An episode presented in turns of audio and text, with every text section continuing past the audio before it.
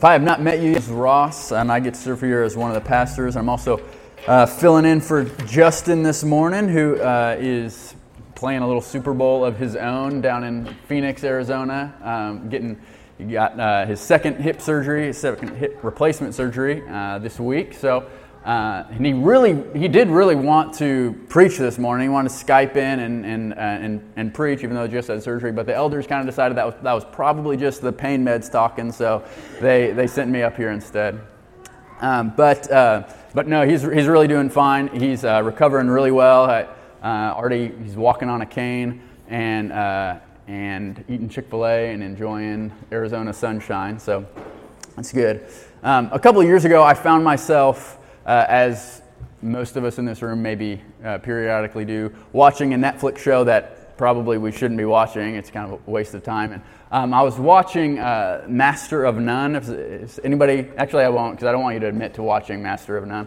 Uh, it's, it, I'm just using this, this show as, a, as an illustration. It's not a recommendation from me. It's, a, it's just an illustration, not a commendation. There's a million other ways that you could best spend your time. But I, uh, this the show Master of None. It was created by uh, Aziz Ansari. He's an actor and comedian. He also plays the main character in the show, uh, Dev Shah, and it's basically really no plot line. He's just kind of uh, aimlessly wandering through life as a young, aspiring actor in New York City, trying to find meaning and fulfillment and have, have fun along the way. But then the final episode of the show, the final episode two, is finally something interesting happens.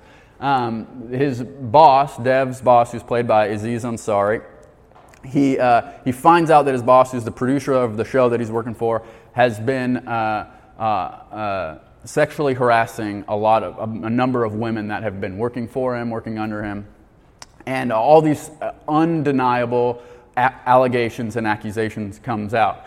And uh, when Dev, the main character, he finds out about this, he's like immediately shocked and devastated. He loves his boss. He's a great guy. He's funny. He, he, you know, he's cool to be around. He's rich, and how could he be, How could he do this? Uh, this horrible thing.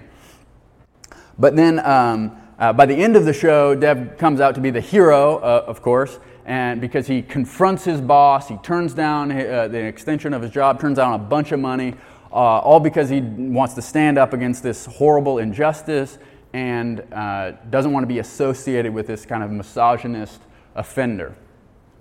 And uh, this was this was uh, this was filmed. This uh, Aziz Ansari wrote this episode and then starred in it right in, at the in, in, 2017. So that's kind of if you remember like the height of the hashtag Me Too movement, uh, which is I guess still kind of going on, and that's right in the height of all that in the media.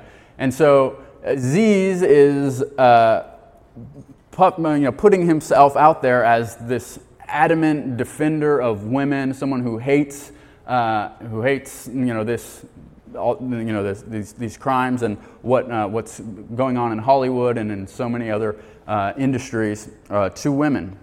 He's really painting himself as a really a noble kind of person. Uh, and all that made it even more kind of disgusting and revolting to find out that about a year later, a little bit more than a year later, in 2000, at the end of 2018, a whole bunch of allegations came out against Aziz Ansari himself about sexual misconduct with the women that he was working with.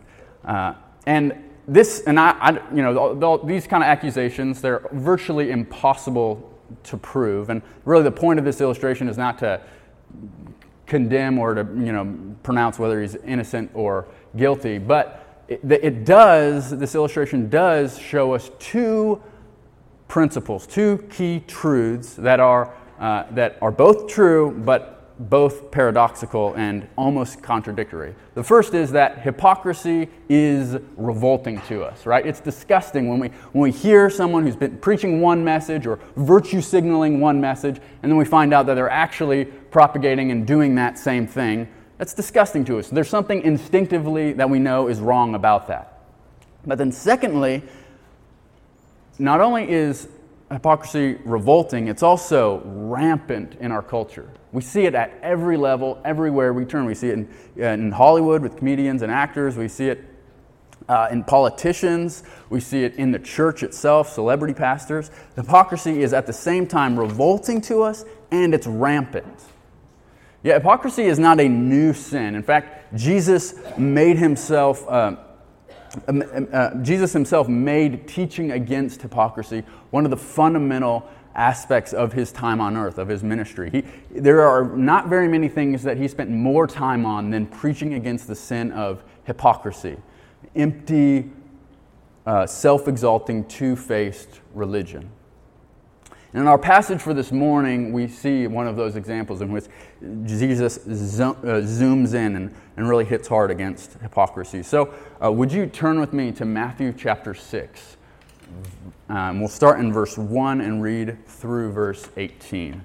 Matthew chapter 6, starting in verse 1. The, the words will be on the, uh, on the screen behind me initially, but then um, it'd be really great if you have a copy of Scripture either on your phone or paperback uh, or a hard copy um, to, to be able to follow along with me uh, as, we, as we go. So let me, let me pray for us, and then we'll read the first 18 verses of Matthew chapter 6. Let's pray. Father, you are the one Lord and one true God. You never stop changing, never deceiving, never two faced. You never make yourself out to seem like something you are not, and you are always reliable. And as we study your word, would you make us more like you, more like your son, Jesus? And so now, would the words of my mouth and the meditations of all our hearts be pleasing to you. Amen. All right, Matthew chapter 6, starting in verse 1. Jesus says, Beware of practicing your righteousness before other people in order to be seen by them, for then you will have no reward from your Father who is in heaven. Thus, when you give to the needy, sound no trumpet before you, as the hypocrites do in the synagogues and in the streets, that they may be praised by others. Truly I say to you, they have received their reward. But when you give to the needy, do not let your left hand know what your right hand is doing, so that you may give in secret. And your Father who sees in secret will reward you. And when you pray, do not be like the hypocrites, for they love to stand and pray in the synagogues and in the street corners, that they may be seen by others. Truly I say to you, they have received their reward. But when you pray, Go into your room and shut the door and pray to your Father who is in secret, and your Father who sees in secret will reward you. Pray, do not heap up empty phrases as the Gentiles do, for they think that they will be heard for their many words. Do not be like them, for your Father knows what you need before you ask Him. Instead, pray like this Our Father, excuse me, our Father in heaven, hallowed be your name. Your kingdom come, will be done on earth as it is in heaven. Give us this day our daily bread, and forgive us our debts as we also have forgiven our debtors. And lead us not into temptation, but deliver us from evil. For if you forgive others their trespasses, your heavenly Father will also forgive you. But if you do not forgive others their trespasses, neither will your Father forgive your trespasses. And when you fast, do not look gloomy like the hypocrites, for they disfigure their faces that, they, that their fasting may be seen by others. Truly I say to you, they have received their reward. But when you fast, anoint your head and wash your face, that your fasting may not be seen by others, but by your Father who is in secret. And your Father who sees in secret will reward you. If you remember, uh, these words make up part of what is commonly referred to uh, as Jesus' Sermon on the Mount.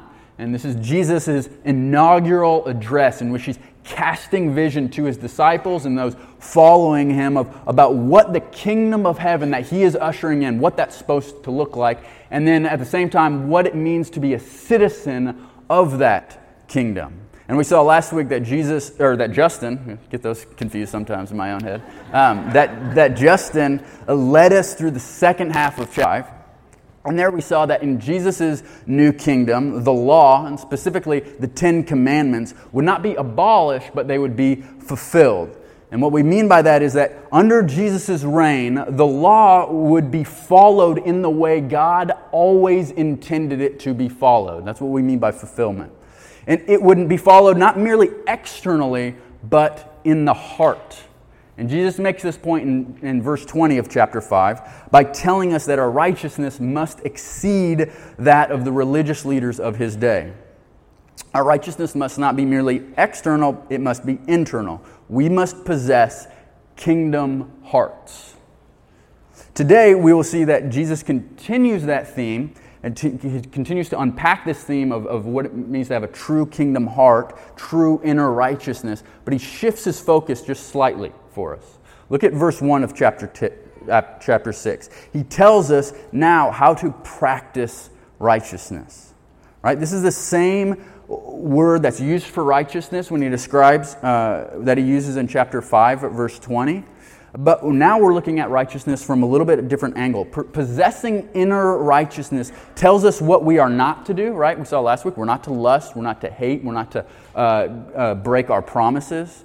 But, in, but the inner righteousness of the kingdom also gives us an outward, a positive command. It tells us what we should do. And just as we read, Jesus fleshes this righteousness out in three particular areas giving to the poor, prayer, and fasting. That's kind of the, the outline, the breakdown of our passage this morning. And as these three, and these three areas, giving, prayer, and fasting, are three primary elements of biblical worship, right? Worship is not just what we do honoring when we gather, but it's a, it's a whole life thing. We are, there are many of biblical worship. Worship is about a life lived in service to God. So, the big picture question that, that Jesus wants us to wrestle in this, within this passage is as citizens of Christ's kingdom, as citizens of the kingdom of heaven, how do we worship? How do we serve God as He intends? How do we worship righteously? I think is the theme that he, that he wants us to consider. And as Jesus addresses each of these three areas, he does so in a very predictable pattern. If you, you may have caught on to that as we were reading, he, he, um, there are three parts uh, in, in, each section. First, he gives a negative command when you pray or give or, or fast. Uh, don't be like the hypocrite. So that's a negative command, right? But and then in, in uh, the prayer, he actually gives us a little bit of a bonus section, starting in verse seven. He says, "Not only are we to be like the hypocrites, we're also not to be like the Gentiles." And we'll we'll come to that uh, a little later. But then, after giving a negative command, he also gives a positive command. So we're not to be like the Gentiles or the hypocrites, but we are to, to pray and give and fast in a certain way. Um, um, and he describes the proper way of doing it. And then finally, he, includes, he concludes each section with a promise of, of assurance. Uh, but as I noticed this week, there's something that Jesus does not do. So that's what he does do. But this is there, there's something that he does not do when he talks about these three spiritual disciplines. He, he doesn't give us the answers that we want to hear, really, when you think about it. He doesn't tell us, here are three effective steps to a healthy prayer life, right? Or here are five ways to just breeze through fasting.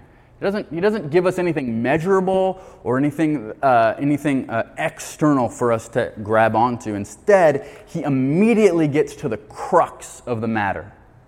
He tells us that our real issue has very little to do with answering these, these external or measurable questions. Our real issue has to do with the corruption of our hearts, our two faced, inauthentic, play acting, corrupt motives. Jesus is obsessed with our hearts. Now, you may be here and, you, and thinking to yourself, okay, hold on a minute. That is not me. I am not a hypocrite. I am not inauthentic, right? I don't go around blasting music whenever I, you know, when the, when the offering baskets are, are passed, passed around, right? I don't, I don't go and pray long, flowy, extravagant prayers in public for everybody to hear. I don't even like praying in public. Right? And I certainly don't disfigure my face in order to let people know that I've skipped a meal. I'm not a hypocrite. It's those people who are out there that are the hypocrites, right? It's the celebrity pastors. It's the that are just ruining, dragging Jesus' name through the mud. It's the it's the politicians, right? Trump's the hypocrite. Hillary's the, the hypocrite, not me. But what? But before you, you tune me out, notice the kind of hypocrisy, the kind of false righteousness that Jesus is addressing.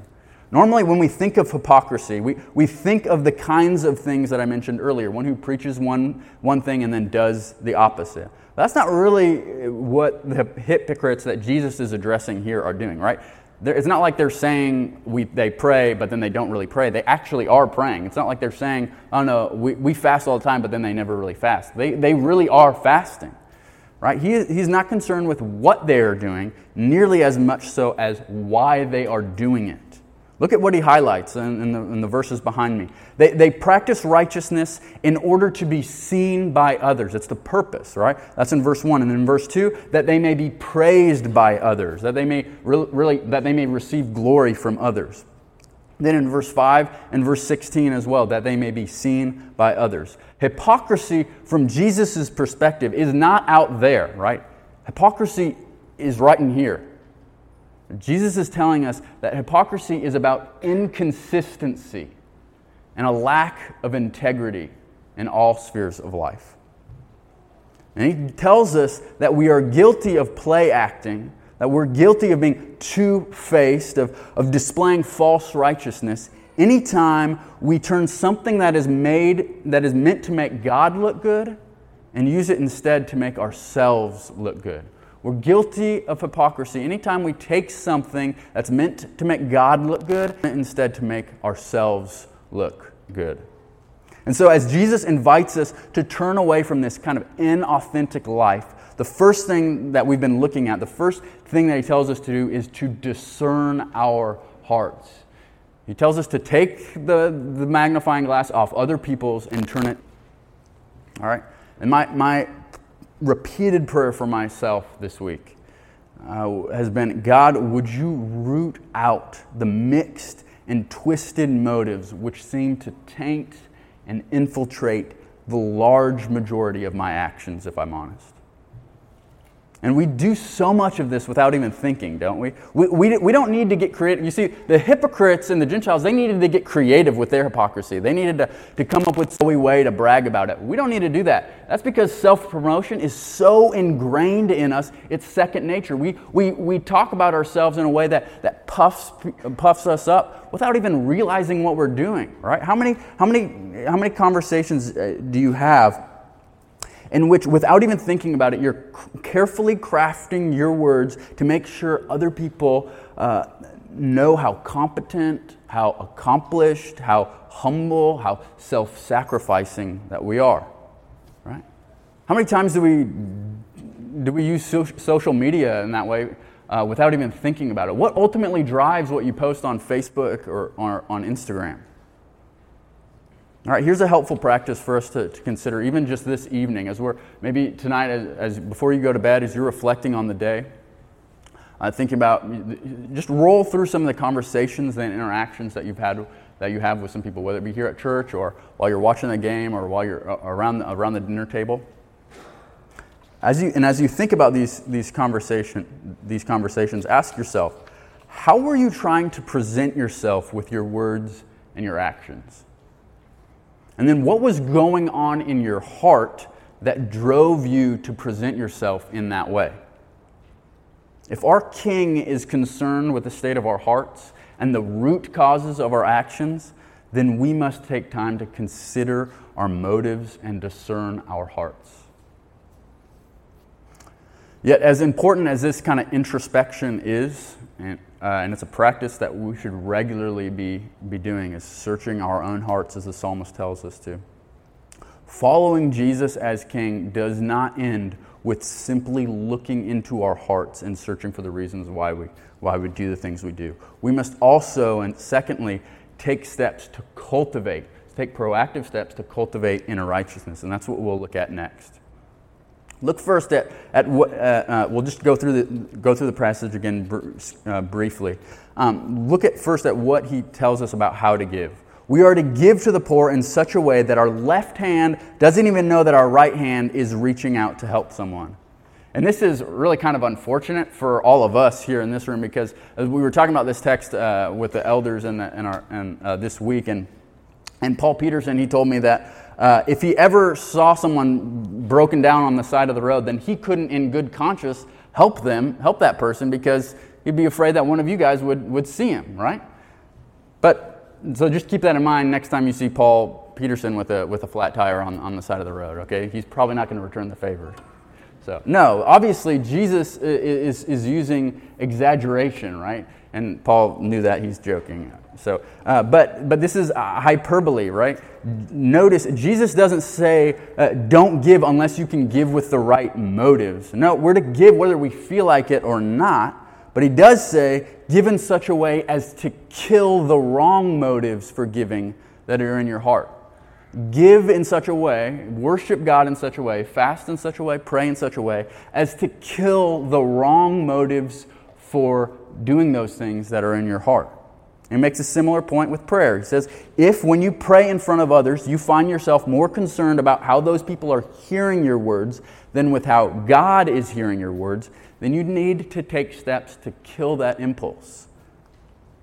So he says, Go into your room and pray where no one can see you. No one can be impressed by you. No one can give you credit or even ever think about you. D.A. Carson says it this way. Uh, his, his words are on the screen behind me. He says, Though the person who prays more in public than in private reveals that he is less interested in God's approval than in human praise. Does that describe you? The, the person who prays more in in public than in private reveals that he is less interested in God's approval than in empty pra- and than in human praise.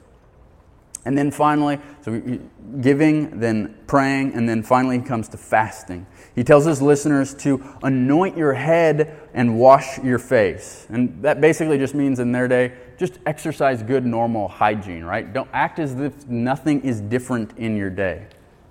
Um, and just a, another side note about fasting um, we live in a society of overabundance, is how I would probably characterize us. Most of us have more than enough food and resources than we need to survive, which is a very, very rare thing for most humans throughout human history. But that being said, because of the abundance of food and material prosperity, fasting, going without, denying ourselves, it goes against every aspect, everything our culture stands for. It goes against the American dream. So, if fasting is not a practice that you regularly enjoy, I would highly encourage you just to take a stab at it this week. Right? It was the practice of the earliest Christians to fast on Mondays and Thursdays. So, fasting is a part of our heritage as the people of God. Uh, and so, maybe just practically, you take a day this week, you think about, as you think about your, your week, you just take a day this week and you skip lunch or you skip a meal. And instead you, instead, you take that time to, to meditate on Scripture, to pray for your family members, to pray for uh, your coworkers. Jesus' point here is that it's to be simple and unimpressive. That's the whole point. And so cultivate inner righteousness by doing whatever it takes to kill self promotion. Do whatever it takes to kill self promotion.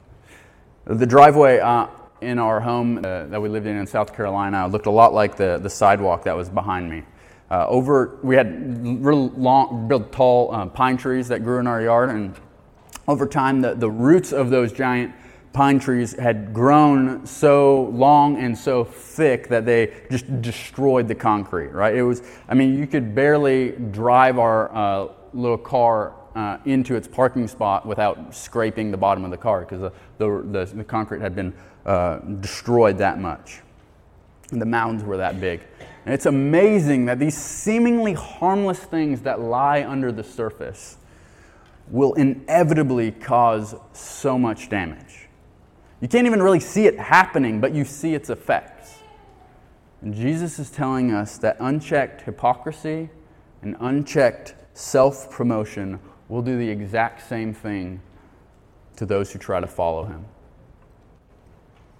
So we're asking the question as citizens of Christ's kingdom, how are we to worship as God intends? And Jesus invites us, firstly, to discern our own hearts, then, secondly, to cultivate inner righteousness.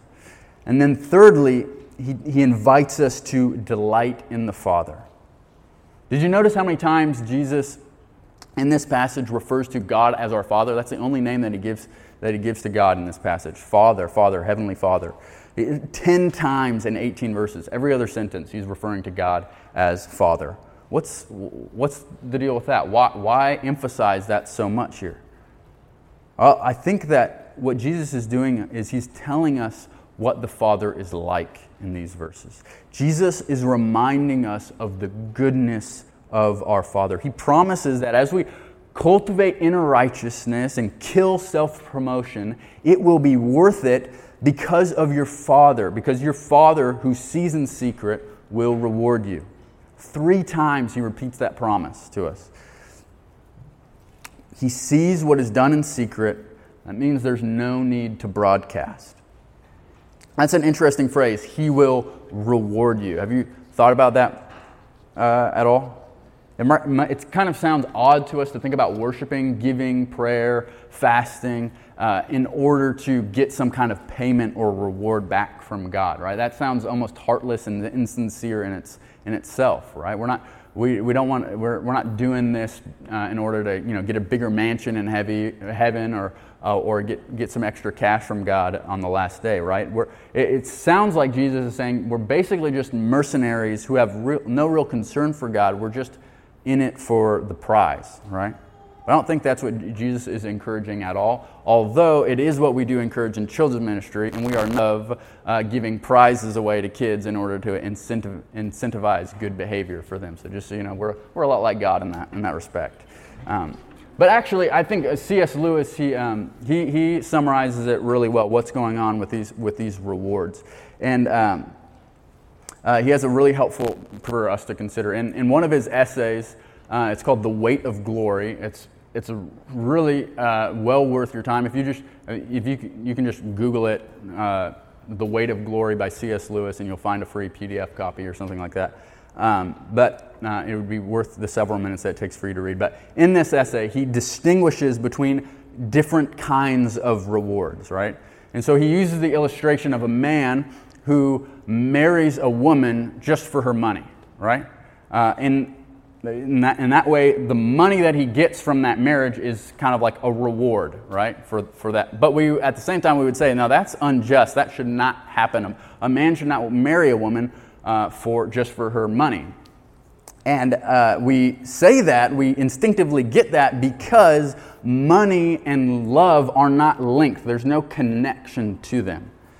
But then, uh, on the flip side, marriage is the proper reward for love. So we would never say that a man is unjust because he loves a woman so much that he married her, right?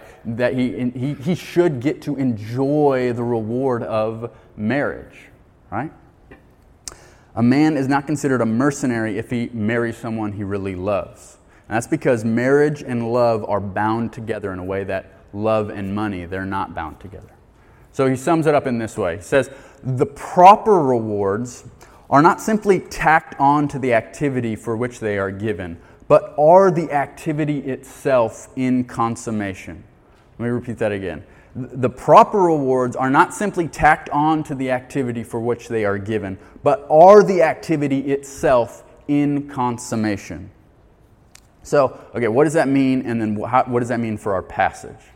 Well, as we, uh, Jesus is, is telling us that as we lay aside false righteousness, as we lay aside hypocrisy, hypocritical worship, and we chase after righteousness like Jesus tells us to, we can know that our reward will be far greater than any of the empty wages that we get from other people.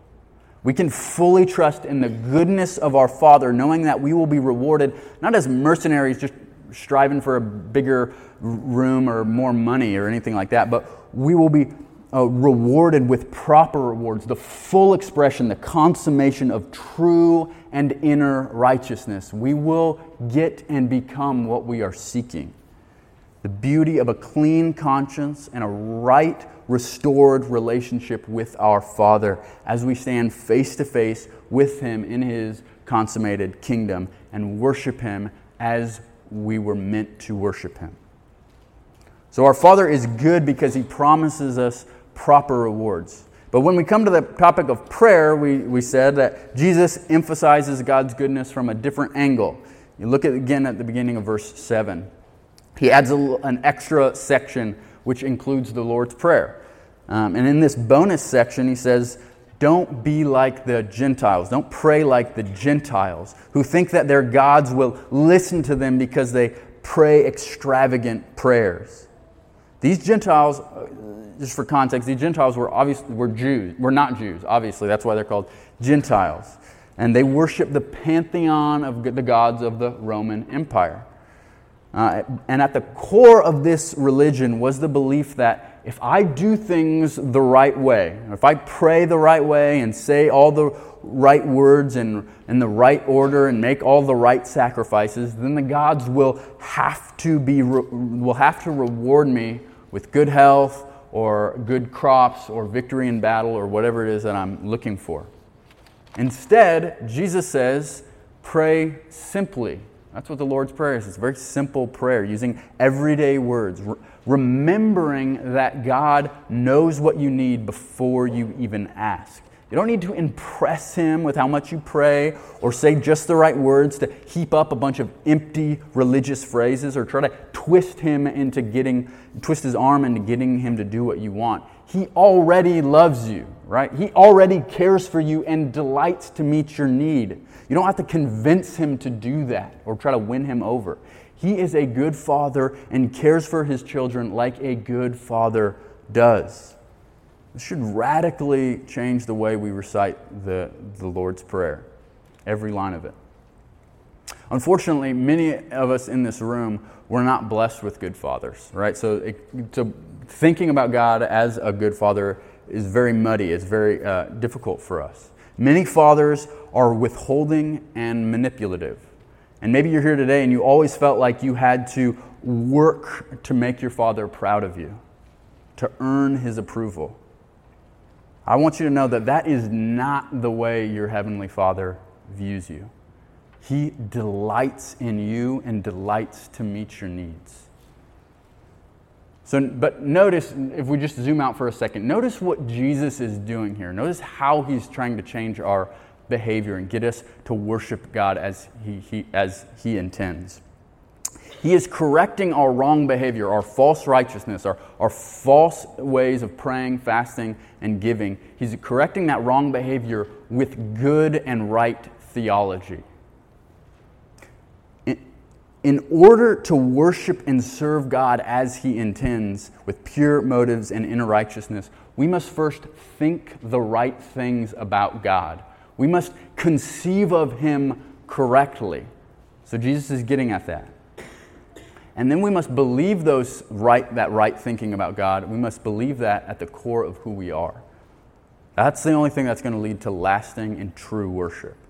And this is because as humans, we don't naturally think about God the way that we should, right? My theology, if left to my own devices, is really bad theology.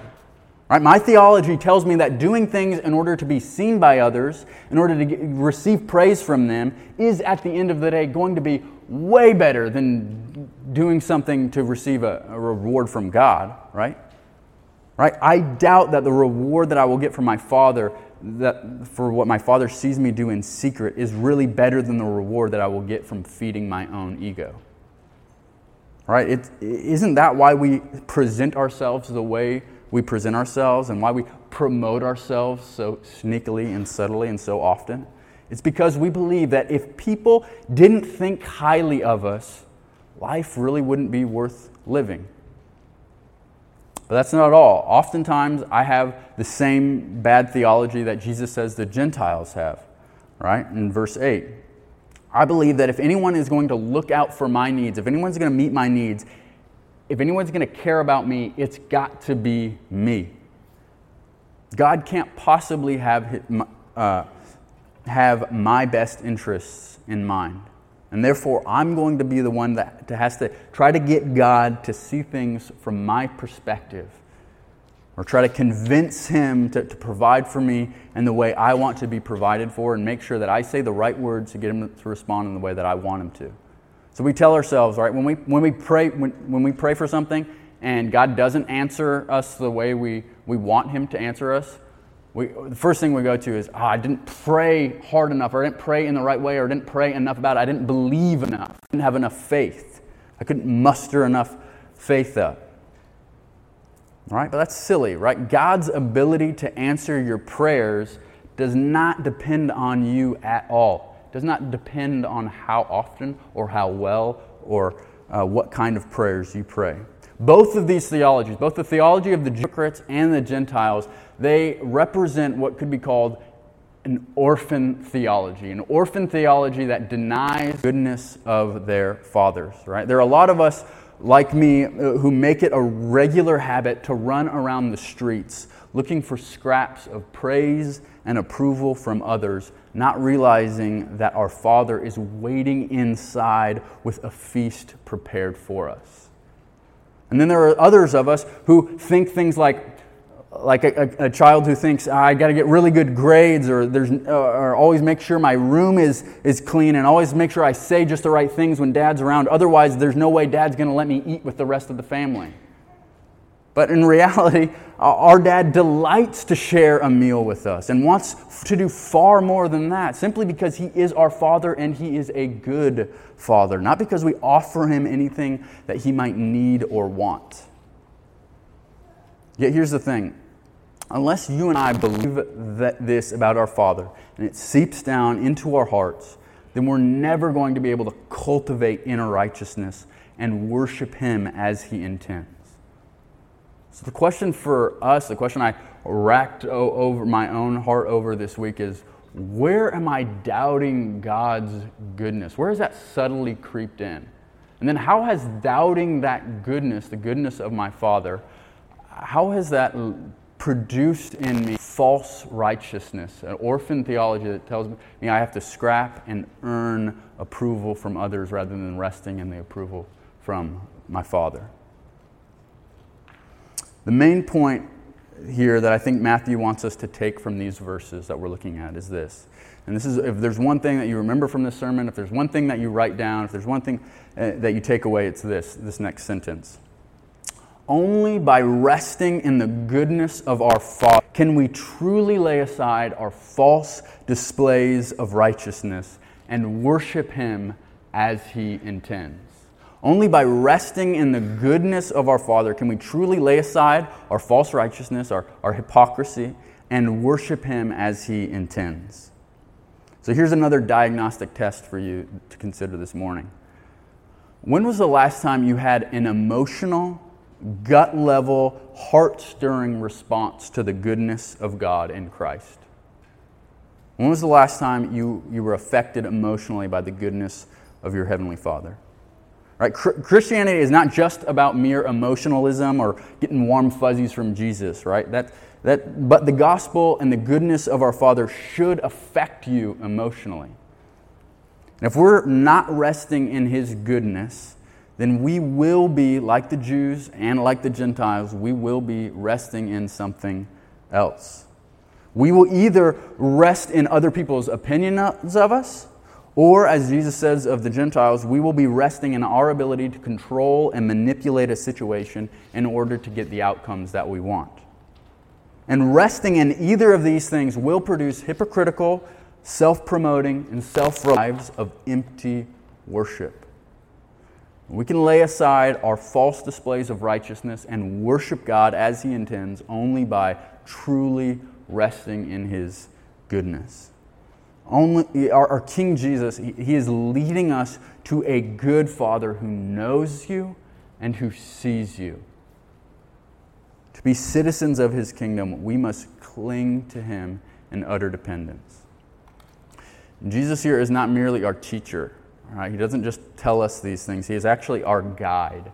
He has gone before us, leading the way in every respect. He lived his life in, in perfect worship of the Father. He's the only one who's ever been completely righteous from the inside out. Yet, as where our righteousness calls us to not get praise from other people, his righteousness led him to be mocked and reviled by other people.